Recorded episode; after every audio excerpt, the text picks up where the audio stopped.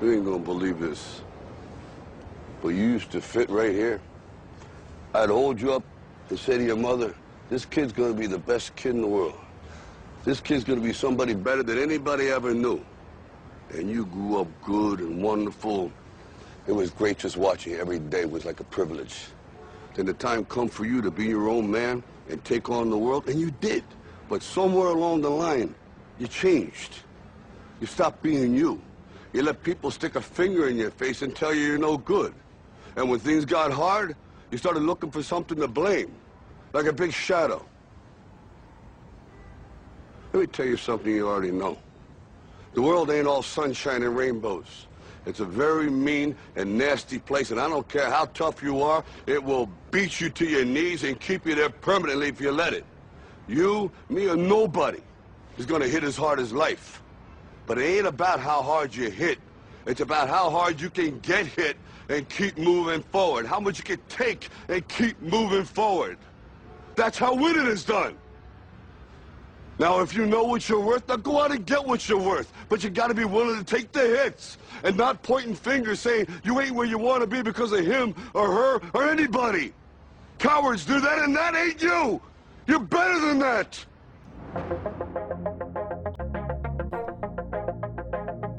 Хей ти, зарежи глупостите и се върни. Обратно към основата. С поредицата Back to Basics на NoBS Podcast.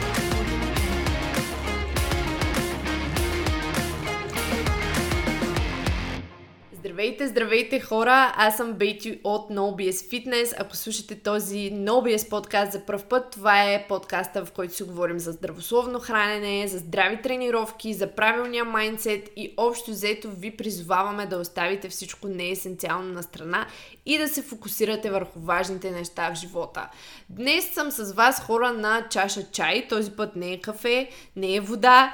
Какво остава? А, Б, С, Отговор С билков чай, защото Бетина, знаете, че не употребява много други напитки. Най-ново, между другото, лятото да си пивам кола зиро, а пък с така наближаването на студената зима, някои вечери евентуално пивам чаша вино, но това е много, много, много рядко. Защо? Ами личен избор. Но общо взето моят прием на напитки опира до вода, кафе и чай. Две от които напитки имат кофеин. Не знам сами си правете извода. Окей, okay, хора, днеска ще говорим за една тема така малко по-базова. Ще се върнем към основите. Както чухте, тази поредица Back to Basics има и ново интро. Защо? Защото обмислям да направя още няколко епизода, в които просто се връщаме до наистина есенциалните неща, които стоят за тренировките. А, вече имаме два епизода на поредицата Back to Basics. Сложила съм ги в спотлайта на този подкаст, като първата е епизод 162. А, там говорим за калориите, за инсулина, за кортизола, цялостно за телесната композиция. А вторият епизод от Back to Basics е а, за храненето и за позитивното и негативното хранително изместване. Общо взето основите на здравословното хранене и как трябва ние да го приемаме цялото това нещо с храната в главата си. Е, сега този трети епизод ще е малко повече към тренировки насочен. И ще си говорим за синдрома на генералната адаптация и може би до някаква степен ще започнем с прогресивното претоварване, ще го зачекнем, дали ще остане време, ще видим. I don't know, I'm not sure yet. Та, нека да започнем с това основно нещо, което стои за цялата идеология с тренировъчното натоварване, а именно синдромът на генералната адаптация, базовото нещо. През 1956 година, общо взето там някъде, доктор Хан Сели е характеризирал специфичния отговор на тялото към какъвто и да е вид стрес с един тристепенен модел. Алармиране, съпротивление или резистентност, или възстановяване и изтощение. Първото нещо е алармирането. Алармирането представлява новият вид стрес – нов вид стрес, който предизвиква изначално намаляване на представянето ни, на продуктивността ни, на перформанса ни. клякате с 100 кг след тренировката или на следващия ден директно, ами вие няма да може да клекнете пак с 100 кг. Защо? Защото, да, точно така, вие не сте възстановени. Това алармиране предизвиква един краткосрочен спад във вашата производителност. Това означава, че вие сте претърпяли някакъв вид стрес, някакъв вид шок. Тялото ви е претърпяло, в случая, говорейки нали, в контекста на силовите тренировки, тялото ви, мускулната, мускулно-скелетната система и разбира се нервната система. И разбира се метаболизма, защото той е отговорен за доставянето на хранителни вещества. Така, продължаваме с следващата фаза. Резистентността или устойчивостта. А, както искате го наричайте, общо взето а, резистанс на английски е думата, но нека да го наречем устойчивост. Това е отговорът на тялото спрямо стреса. Отговорът на тялото спрямо стреса възстановява нашето представяне до базовото ни ниво. След, да кажем, един-два дни, може би вече можем пак да клекнем с 100 кг, но не повече. Това е резистентността. Тялото може, има тази функция, тялото има тази м- възможност да ни възстанови. След това идва фазата, в която с адекватно възстановяване тялото установява един нов бейслайн, така да се каже, една нова резистентност прямо изначалния стресор. Ако след два дни ние можем да клекнем с 100 кг, то може да се получи и най-вероятно ще се получи в 90% от случаите, че, да кажем, на третия ден, това са примерни времеви откази, тук говоря примерно, а, на третия ден ние ще можем да клекнем с 102 кг, не с 100 кг.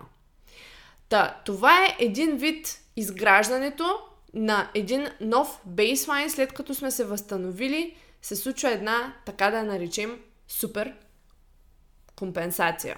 Евентуално. Може и да не се случи. Сега, при тази точка, третата, или втората, третата мисля, че е вече, имаме две възможни следствия. Първото е негативното. Продължително стресиране без адекватен менеджмент на тренировъчните променливи съответно може да доведе до преизтощение. Не претрениране, защото това е друг термин, не искам да ги смесваме, до изтощение, прекален висок стрес, неспособност за адаптация и дори напротив влушаване на нашия перформанс. Или в тази трета точка имаме обаче и друго следствие, което е възможно. А именно суперкомпенсацията, която споменах. Ако изпълняваме добре структурирана програма, би трябвало да се случи точно това, ние да се подобряваме. Тази добре структурирана програма ако ни доставя толкова стрес, точно толкова, за да изразим адаптация, но и докато също, в същото време позволява достатъчно време на трениращия да се адаптира, да не се, да не, да не се изпържи, така да се каже. Тоест, не само е важно програмата ви да е добре структурирана, но е важно тя да е добре структурирана за вас и вашите нива на стрес. Защо? Защото ако вие се натискате в залата, но не се възстановявате, примерно заради липса на сън, храна или висок психически стрес, то тогава прогресът ви ще е по-бавен или дори ще липсва. Цялото нещо ще е контрапродуктивно. Така че при третата точка, в която всъщност по принцип теоретично трябва да се случи тази суперкомпенсация, тази суперкомпенсация се случва, когато ние успешно менеджираме стреса. Тя ни доставя, нали, програмата ни ни доставя точно толкова стрес, хем за да изразим адаптация, хем обаче ни оставя достатъчно време ние да можем да изразим тази адаптация. Тоест баланса, баланса между стимулация и баланса между натрупване и изчистване на умората. Не винаги изчистваме умората абсолютно изцяло до край до следващата тренировка, но просто тук идеята е да схванете, че това са два фактора. С всеки един тренировачен стрес се натрупва умора, но в същото време самият тренировачен стрес представлява самият стимул ние да се адаптираме и да станем по-силни, мускулите ни да пораснат и така нататък. Така че това са два фактора в взаимовръзка. Именно това нещо трябва да е ясно видимо в вашата програма или съответно работейки с треньор е важно той да познава ежедневието ви, натоварването ви извън залата. Не просто да не знае с какво се занимавате, какъв ви е стреса и така нататък и да ви кара прави това и това и това. А, съответно, в другия спектър на нещата, ако вие нямате стрес, се възстановявате супер и всичко ви е розово в живота, макар че се съмнявам, но не давате достатъчен стимул в тренировъчните си сесии, за да предизвикате това моментно изтощение в кавички, което да алармира тялото, то вие ще детренирате или ще седите на едно място. А, нали, няма, да, няма да надграждате, ако пък сте в другия спектър и не се натискате достатъчно в тренировките си. Така че две неща. Предизвикания фитнес, т.е подобренията в перформанса ни, в нашите капацитети, стимула даден на тялото да се адаптира към именно това алармиране, този нов стрес, но и предизвиканата умора. И двете неща трябва просто да знаем, че ги има и че взаимодействат. И сега тук следва и същинският въпрос. Кое е практическото прилагане, така да се каже, функционалното приложение на синдрома на генералната адаптация? Ами това е, драги слушатели, прогресивното претоварване. Чували сте го много пъти и знаете за него. Прогресивното претоварване всъщност е практическото прилагане на синдрома за генералната адаптация. Нашите тренировъчни предписания трябва да осигуряват достатъчно претоварване, за да предизвикват реакция. Но не и толкова голямо претоварване, че тялото да не е в състояние да се адаптира. Общо взето трябва интелигентно да натискаме тренировъчните променливи, да ги, така да ги контролираме, за да осигурим желаната адаптация. Затова понякога, особено при хора, които имат много стресирано ежедневие, много по-добре е един бавен, постепенен прогрес, но баланс между споменатите два фактора, отколкото пренатискане, да кажем, в една тренировка и нали, правене на много повече от необходимото или отколкото е, отколкото е било зададено. И после, примерно, липса на перформанс супер дълго време и липса на сила за, да кажем, следващите тренировки. Аз като треньор се опитвам програмите на клиентите ми да са съобразени с условията, в които те се намират. Не всеки има идеални условия, не всеки има а, оптимално възстановяване. При някои хора възприятия стрес много влияе на, на а, продуктивността му, на а, изразяването на неговия перформанс в залата. Има някои хора генетично са по-предразположени към покачване на сила или цялостно са си силни, но пък при тях естетическите цели по-трудно се постигат. Има други хора пък, които а, много добре дърпат естетически, но пък просто нямат генетизма, генетиката да се развиват силово супер бързо, особено нали, ако не искат и да ядат в повече. Има трети хора, които нямат оптимални условия под друга форма. А, така че трябва да се напипа баланса и винаги трябва като треньор, а, винаги и аз се опитваме като цяло, винаги трябва треньорите да се съобразяваме с ежедневието и условията, в които се намира човека, но разбира се без оправдания. В смисъл, когато човек си иска някакъв резултат, той трябва да е наясно, че трябва да положи съответно и някаква работа все пак, която нали, съответно треньора е преценил. А, това не са оправдания, а, пак казвам, допълнителни фактори, които ще определят по-скоро темпото а, на успеха и прогресията на трениращия. И треньорът трябва да помогне именно с това, с манипулирането на тренировъчните променливи. Променливите, които от своя страна могат да бъдат манипулирани, нали, за да се осигури необходимото количество стрес, обем, интензитет, време за почивка, частота и така нататък. И, и, познайте какво, познайте какво. За всички тях ние имаме подкасти. Цяла поредица на име Тренировъчни променливи, която ще намерите в момента в спотлайта на NoBS подкаста. Тоест, когато влезете, тези епизоди би трябвало да ви излизат поне със сигурност в SoundCloud би трябвало да излизат, но предполагам, че трябва да излизат и в Spotify. Това са епизод, например, 43, тренировачен обем, 58, интензитет, епизод 129, тонаж. А, цялата поредица се казва тренировъчни променливи. Когато напишете тренировъчни променливи в търсачката на вашият слушателски ап по избор, Spotify, SoundCloud, CastBox, Apple Podcasts, би трябвало да ви излязат а, тези епизоди на, на NoBS подкаста. Така че, ако не сте ги слушали, чакат ви, чакат ви. Аз го апдейтнах точно Spotlight днес, за да видите тези малко по-стари, забравени епизоди, които са все така важни и все така полезни и можете да слушате отново, защото сигурна съм сте ги забравили.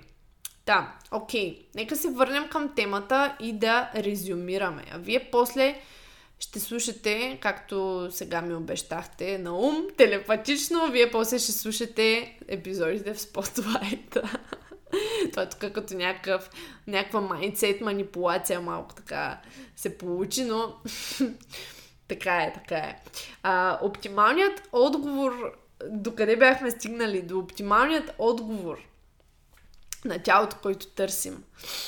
Та, оптималният отговор на тялото към дадения тренировачен стрес е да увеличи резистентността си към изначалния стрес, толкова, че следващия път, когато се срещне с този стрес, нали, да може да го понесе. Това е цялата идея на синдрома на генералната адаптация, да ставаме по-силни. Когато някой а, носи все по-тежък и по-тежък предмет а, или а, се по, вдига все по-тежко и по-тежко или бяга все повече и по-повече и така нататък, той може да понася по-висок стрес. Правите тяга с 60 кг, следващия път тялото ви вече ще ги вдигне по-безпроблемно тези тежести. В смисъл, вие дори да не го усещате субективно, за тялото ви това ще е по-лесно. Няма този стрес да предизвика толкова много реакции, колкото е предизвикал първия път. И претоварването, т.е. да вдигнем по-тежко, да бягаме по-бързо, да издържаме повече, е необходимо от своя страна, за да можем да продължаваме да стимулираме дългосрочно целият този процес. Нали, ако ние се товарим, но този товар е един и същ, в един момент ще се адаптираме и ще спрем да продължаваме да индуцираме чрез нов стрес адаптация. Тоест, именно за това се казва претоварване и прогресивно претоварване, защото ние трябва да продължаваме да стимулираме дългосрочно, чрез малко повече, малко повече, малко повече с всяка изминала тренировка или с няколко тренировки, нали, спрямо, спрямо нивото на напредналост. Естествено, не винаги това е, се случва линейно. Тук не говорим, нали, че вие практически всяка тренировка трябва да си дигате стреса в тренировката под една или друга форма. По-късно или в следващия епизод точно ще говорим какво значи прогресивно претоварване. Имаме статия. А, съм написала в сайта за това нещо. Но цялостно различните тренировъчни променливи могат да бъдат модифицирани така, за да повлияем общо взето това как се адаптира тялото и за да менеджираме умората и съответно влиянието на този стрес. Как биват модифицирани тези променливи? Ами това вече е ваше решение или в по-нали, оптималния случай решение на вашия треньор, работа на вашия треньор. Той трябва да прецени как да построи програмата ви така, че тя да е съобразена с личните ви нужди, цели, но и съответно личното ви възстановяване като цяло. А, ние имаме няколко безплатни програми в сайта. Вие най-вероятно знаете, даже трябва малко да ги обновим, но те не случайно са без конкретни насоки за много от тези променливи. Защо? Защото тези програми са безплатни. Много хора ни пишат така и така, тази програма еди си какво си. Ами тези програми хора са абсолютно безплатни за вас да си ги свалите и те нямат как да са персонално съобразени за всеки индивидуален човек. Затова в тях няма насоки за променливите и за прогресията. Защо? Защото това е абсолютно индивидуално. Смисъл това нещо зависи от вашата напредналост, от това как се възстановявате, вашия ген. А, много, много, много неща, които за това нещо, в смисъл, сори, но а, както и да ви го кажа, няма как безплатно някой да ви дава съвети. А, това персонализиране е платена услуга. Това са нашите услуги на OBS Trend, на OBS Woman, 149 лева на месец за съответно ако сте мъж или жена и one-one коучинга, който цената на който се казва, ако си запишете безплатен час за съвместна работа, където ние се запознаваме с вас, вие се запознавате с нас и а, общо взето решаваме дали ще работим заедно. При One-One коучинга имаме един седмичен кол, на който обсъждаме всички неща и се случва силовия и хранителния коучинг. Линковете са в описанието на епизода, както всеки път. Да, Нека да продължим сега с това какво всъщност е прогресивното претоварване, за да не ме разберете прекалено буквално и да не си помислите, че всеки път във всяка тренировка трябва да си вдигате тежестите и повторенията и сериите и всичко и още и още и още. Както казах, два фактора. Колкото повече вдигаме стреса, толкова повече умора се натрупва. Така че са неща, които взаимодействат. И не, ние не трябва да вдигаме всеки път всичко. Прогресивното претоварване чисто и просто значи да, да правим повече с времето. Това може да означава да вдигаме по-тежко, да правим повече повторения, повече серии, всичко заедно, дългосрочен план. Има много други начини обаче за прогресивно претоварване, като например по-дълъг обхват на движение, по-плавно темпо в негативната част на движението, движение с пауза или по-експлозивна концентрична част. Нещо, за което говорим в епизода за темпото. Епизода от а, поредицата тренировъчни променливи темпо. Като цяло най-добрият начин за развитие на силата и до по-малка степен размерите на мускулите е да правим повече с времето, за да увеличим работния капацитет и за да подобрим техниката и формата. А, въпреки, че прогресивното претоварване е семпо и ясно като идея, просто да кажеш на някого да добавя по 2,5 кг във всяка тренировка или по още две повторения всеки път със същите килограми, не е реалистично и всички знаем това. Има сериозни различия в а, възможностите на хората, както казах, тяхната степен на напредналост и това колко линейно и безпроблемно се случва прогресът. В един момент при всеки настъпва дадено отклонение от а, праволинейния прогрес и тогава трябва да вземем под внимание нещата, които ще спомена сега. Прогресивното претоварване започва с това, което можем да изпълняваме с перфектна техника. Нека да си представим, че ще клякаме за пръв път и това упражнение е ново за нас. Виждаме как други хора слагат по много дискове на лоста и решаваме, че директно ще пробваме с, да кажем, някаква по-висока тежест.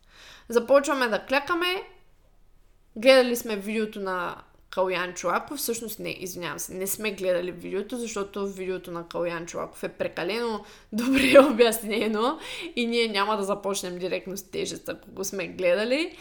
Та, не сме гледали видеото на скалата на NoBS Fitness канала. Та, отиваме, започваме да глякаме, но моторният ни контрол и координацията ни е слаба.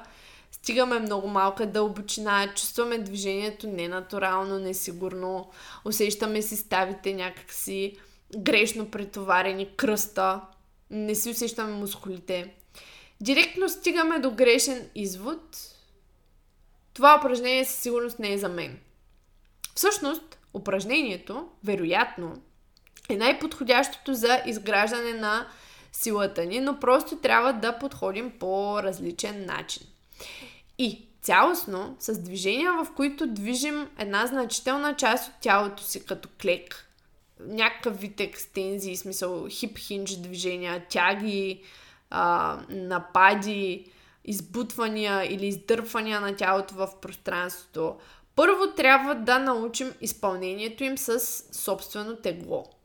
Ако не можем да клекнем и един път с лоста или с собствено тегло под паралела с пълния ефективен, безопасен обхват на движение, то за този момент не е добра идея да слагаме тежест. Това би трябвало да е логично. Не трябва да се водим по това какво другите слагат на лоста или вдигат, а да разглеждаме ситуацията от нашата си перспектива, когато започваме с клек или тяга или базово упражнение цялостно, трябва да си заслужим големите тежести постепенно. Твърде бързото развитие на нещата при повечето случаи води до разваляне на техниката, използване на грешни мускули, скъсяване на обхвата на движения, а, води със себе си дори контузии. Нали, не, че не трябва да се натискаме, напротив, ние трябва да знаем как да грайндим и да стигаме до отказ, поне до някаква степен, но не за сметка на техниката. No BS Choke 100% премиум магнезиев карбонат от NoBS Fitness. Абсорбира влагата и подобрява хвата. Подходящ както за фитнес и стрит фитнес любители, така и за катерачи. Стилна и удобна за пренасене котия, която позволява лесно съхранение на суровината. За поръчки посетете no-bullshit-fitness.com наклоня черта nobs долна черта shop. Ако искате да градите наистина базова сила и заедно с това мускулна маса, това просто да бързате с тежестите, със сигурност в един момент ще ви скапе техниката или поне обхвата на движение и това няма да удря и няма да развива правилните мускули, които би следвало да се използват. Да не забравяме и, че мускулите се възстановяват сравнително бързо, но сухожилия, стави, съединителни тъкани в тялото няма толкова сериозен приток на кръв и вещества и доста по-бавно стават по-силни и заздравяват. Повече тежест не означава, че сме станали по-силни, ако техниката куца, ако обхвата на движение е скъсен и винаги, винаги е добре да се придържаме към консервативното покачване на килограмите и да не избързваме и да го правим само наистина, ако а, техниката остава добра. А за да знаем дали остава добра, трябва да се снимаме. Ако не сте се снимали сериите, препоръчвам ви да започнете да го правите, защото аз, ако бях започнала да си снимам изпълнението много по-рано, отколкото всъщност започнах, много по-бързо щях а, да придобия усета. Следващото нещо, което е важно да знаем за прогресивното претоварване е, че ам, той, то, то се използва общо взето в едни и същи движения и няма как ам, напредвайки на едно движение, ние това да го смятаме като прогресивно претоварване и за друго движение, без значение от степента на напредналост. Всеки ще започне своя прогрес от различна начална точка. Това вече го казахме. Означава ли това, че за един начинаещ се използват тотално различни движения. Ами не. Напротив, използват се същите движения, но под евентуално модифицирана форма, в която а, съпротивлението или обхватът на движение са намалени под една или друга форма. Нека да дам пример.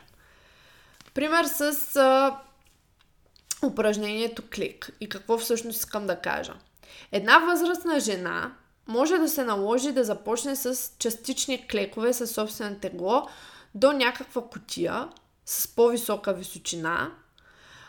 А, и то по-специфично по-висока височина от точката, където би бил парале, паралелът при нейните антропометрични особености. Какво означава паралелът? Казвали сме и преди в епизода ни за клека. М- не знам кой епизод точно е това като номер, но знаете, че имаме за всяко едно базово упражнение епизод за неговите особености. Та паралела при клека е там, където тазобедрената сгъвка се намира под пътелата на коляното, погледнато отстрани. И от сагиталната равнина. И случая при тази жена, която не може да стигне дълбочина, може да се наложи да използваме една котия, до която тя ще кляка. И да, тя няма да стига паралела в началото. Тягата, примерно, ще бъде от платформа и най-вероятно с а, така наречения по-лек женски лост. А хип-хинч движения, примерно като хип тръст и глутеус мостове, а, ще се изпълняват отново като движения на сагиталната равнина, но в изправено положение. Например, ам, румънска тяга с а, дъмбели или нещо подобно, докато се свикне с самото движение хип-хинч в тазобедрената става. В контраст на това, нали, на този пример с по-възрастна жена, един баскетболист в разцвета на силите си може директно да започне с основните движения с тежест на лоста, която ще позволи заучаването на правилната техника. И какво трябва да извлечем тук? Ако не сме достатъчно силни за дадено движение в ефективния му безопасен обхват на движение, не означава, че трябва да сменяме движението или цялостно упражнението, а означава, че трябва да започнем нашето лично прогресивно претоварване от по-низкото стъпало. Вие сами ще разберете в кои движения сте по-силни, в кои не до там. Примерно, ако имате дълги фемури като мене, фемурите са костите на краката, най-вероятно клекът няма да ви е най-силното движение, ако имате къс торс. Ако имате дълги ръце, най-вероятно лежанката ще стигне едно плато доста бързо, но за сметка на това пък евентуално пак зависи, но примерно тягата може да ви е а, по-силно движение. И ако разберем основните движения и техните модификации, нали, от по-лесни към по-трудни, ние можем да се придържаме към семплото и простото и да прилагаме прогресивно претоварване под различни форми, без да търсим други упражнения или а, цялостно, нали, без да си търсим някакви други оправдания и просто само да си търсим оправдания как да не правим клек. Ако не можем да започнем с лост, с а, ефикасния range of motion до паралела, то започваме с бокс склад или без тежест, няма значение. И нашето прогресивно претоварване няма да е тежестта, няма да е товара. Нашето прогресивно претоварване ще е обхвата на движение. Та, именно стигаме и до третата важна точка – Прогресивното претоварване може да се постигне чрез разнообразие от методи. Споменах вече, прогресивно претоварване не означава само да вдигаме по-тежко или да правим повече повторения. То се постига също чрез увеличаване на а, тежестта на самия товар за един и същи брой повторения – вдигане на същия товар за същия брой повторения, но с по-дълъг обхват на движение. Вдигане на същия товар за същия брой повторения, но с по-добра и сигурна техника, повече контрол и по-малко усилие. Тоест, ние сме си вдигнали ефикасността и безопасността. И възприятието ни за тази тежест то пак е същото. Смисъл 100 кила на гърба ти са си 100 кила, но ти вече а, не ги възприемаш като нещо, което ти застрашава живота. Това също е прогресивно претоварване. Вдигане на същия товар за по-висок брой повторения или форма на обема, като variable. Вдигане на същия товар, същите повторения, но повече серии, общият обем, общата свършена работа. Вдигане на същия товар за същия брой серии и повторения, но с по-къси почивки между сериите. Демек, плътността, денситито на тренировката е станала по-висока. Вдигане на същия товар по-бързо, с повече ускорение в позитивната част. Демек, усилие, повече усилие. Ако преди а, скоростта на лоста ви е била една на дадена тежест на клека, а сега е много по-бърза, това означава, че за тялото ви това нещо вече е по-лесно. И това означава, че вие сте постигнали прогресивно претоварване с времето. Вдигане или по-точно свършване на повече обща работа за същото засечено време на цялата тренировка. Пак говорим за плътност. Примерно, преди за мен е отнемало час и половина-два да направя bar клек и конвенционална тяга с едни тежести. И сега след няколко месеца на същите тези тежести, примерно прекъсвала съм, не знам с какво, пак съм почнала, мислила съм си, че нямам никакъв прогрес, а, мислила съм си, че само те първа се връщам към старата си сила, обаче виждам, че тази тренировка на мене ми отнема не 2 часа, ами вече ми отнема час и 10 минути. Това също е прогрес. Или съответно, ако го целим, може да е а, форма на прогресивно претоварване. Правене на същата тренировка по-често, т.е. честотата може да е факторът, който да допринесе за прогресивно претоварване. Вдигане, вдигане на сравнително еднакви тежести или поддържане на силата в период на сваляне на мазнини, т.е. релативен обем или релативната сила се изменя. Под абсолютни стоености ние не вдигаме по-тежко, но, но вдигаме, успели сме да задържим силата си или в някакъв период друг във времето. На по-низко лично тегло вдигаме същия товар.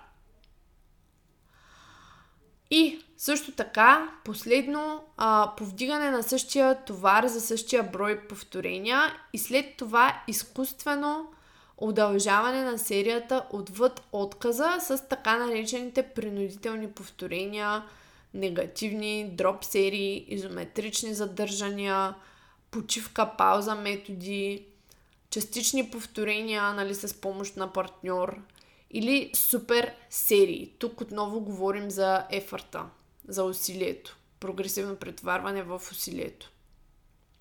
Това са вече малко по-адванст техники, които повечето от вас нямат нужда от тях.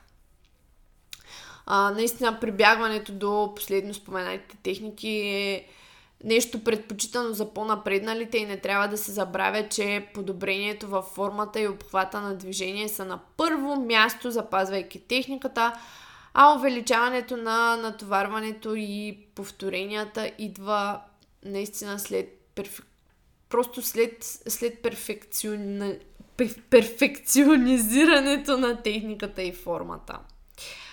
А, също, между другото, имаме една статия за това как можете да приложите тези техники при тренировки с собствено тегло. Ако в момента ви се налага да тренирате вкъщи, а, в сайта nobullshitfitness.com тренировки вкъщи а, имаме една статия, която може да ви е от полза в случая.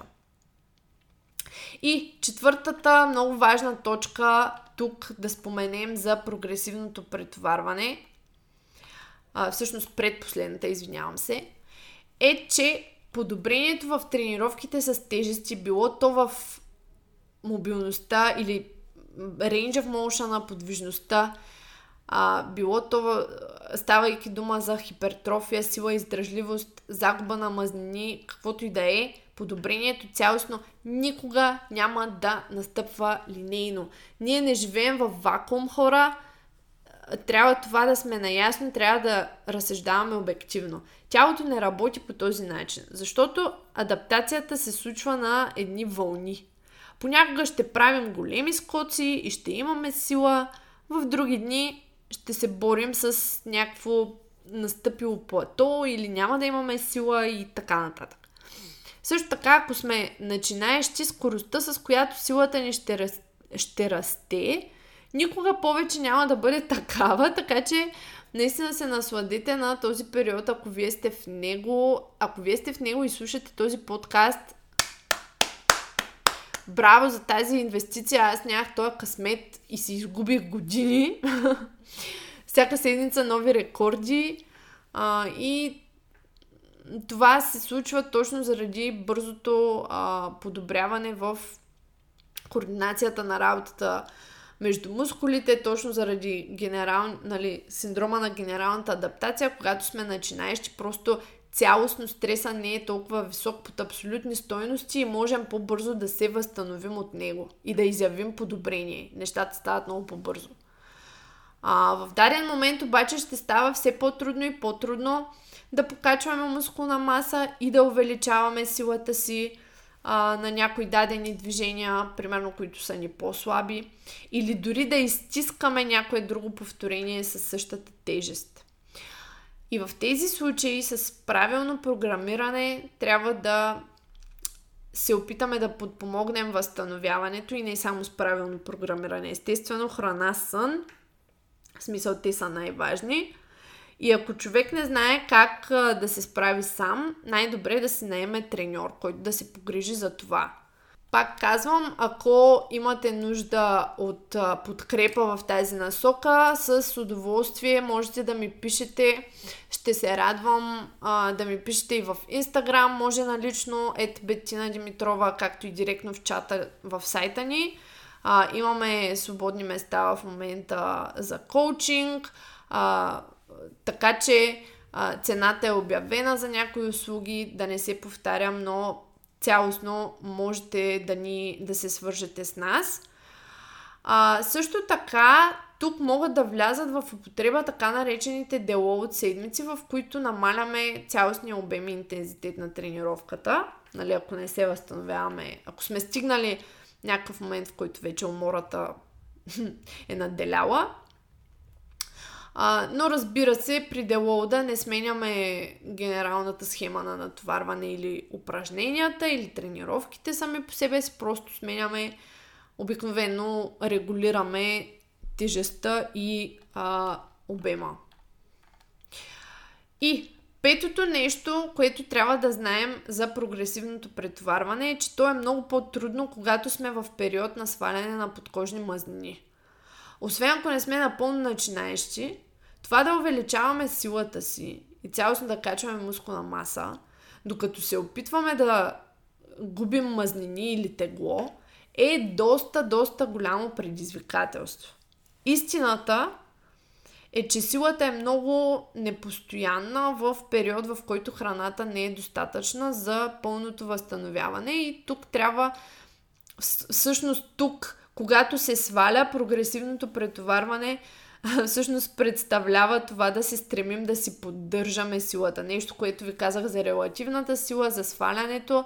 Докато сваляме, ако успяваме да си поддържаме силата, то това нещо е много добре и си е вид прогрес. Отделно трябва да се има предвид, че отслабването цялостно повлиява някои лифтове повече от други. Например, перформансът на клековете и лежанката най-често спада. Абе, то и на тягата, честно казано. А, но при много хора тягата остава същата. Военната, бутащите упражнения доста бързо съм забелязала и сме забелязали при доста така голяма част от хората, които са работили и работят с нас, че когато свалят бутащите упражнения са едни от първите, където нещата почват да, а, да издават багажа. То не, че чак нали, да издават багажа, но които биват засягани. Защо? Защото мускулните кореми са с малко по-различен ъгъл на дърпане, когато няма толкова гликоген. Ако талията ви много се е свалила, нямате куруба, както се казва. А, и както обича да казва младен, вдигам на паласки, вдигам на кости. Нали, на плочки не се вдига тежко, на паласка се вдига тежко. А, така че а, така че наистина някои упражнения се повлияват повече от други, когато сваляме. Имайте го и това предвид. От друга гледна точка пък упражнения със собствено тегло, като набирания, кофички, лицеви опори, обратни гребания, могат да се подобрят, тъй като ние ставаме по-леки. И това позитивно повлиява релативната ни сила.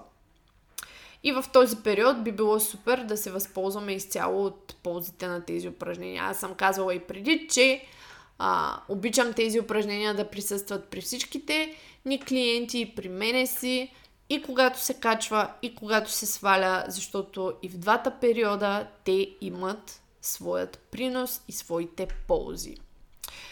Та, мисля, че тези 4-5 неща, които трябва да знаем за прогресивното претоварване, са доста така базови, нещо доста полезно, нещо, което винаги е хубаво човек да си го припомни. И цялостно смятам, че този епизод е станал доста добър и полезен за вас и затова ви призовавам да го споделите в Инстаграм и да ме тагнете, защото колкото и сърчица да давате, колкото и епизоди да слушате, за мен най-важно е хора, за да продължавам да ги правя тези епизоди и да съм полезна за вас и аз да се кефя на съдържанието и то да става все по-качествено и по-интересно.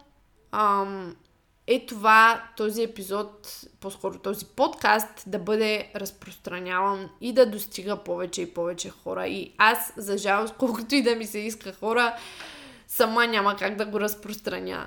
Аз мога да го създавам и да го качвам, но имам само един определен а, дост, достиг, достъп до хора и публика. И ако искате наистина да ме подкрепите и ако искате да продължаваме да качваме това готино съдържание, споделете го на Instagram Story, тъгнете ме мен, ет Бетина Димитрова в uh, Instagram, тъгнете No Bullshit Fitness OC, нашата страничка. Там няма много съдържание, но а, като цяло тя е направена по-скоро за да, за, да, за да се тагваме, за да се разпространяваме.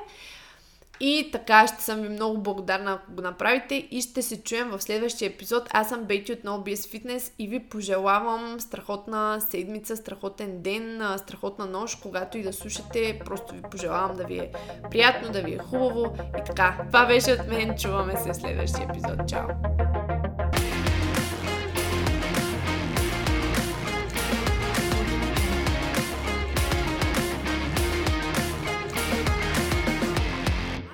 Силовият коучинг от Nobies Fitness е най-персоналната ни услуга, която включва тренировачен и хранителен коучинг, както и постоянен личен контакт чрез видеоразговор или аудиоразговор на ежеседмична база. Всичко това се случва чрез специализиран софтуер и мобилна апликация.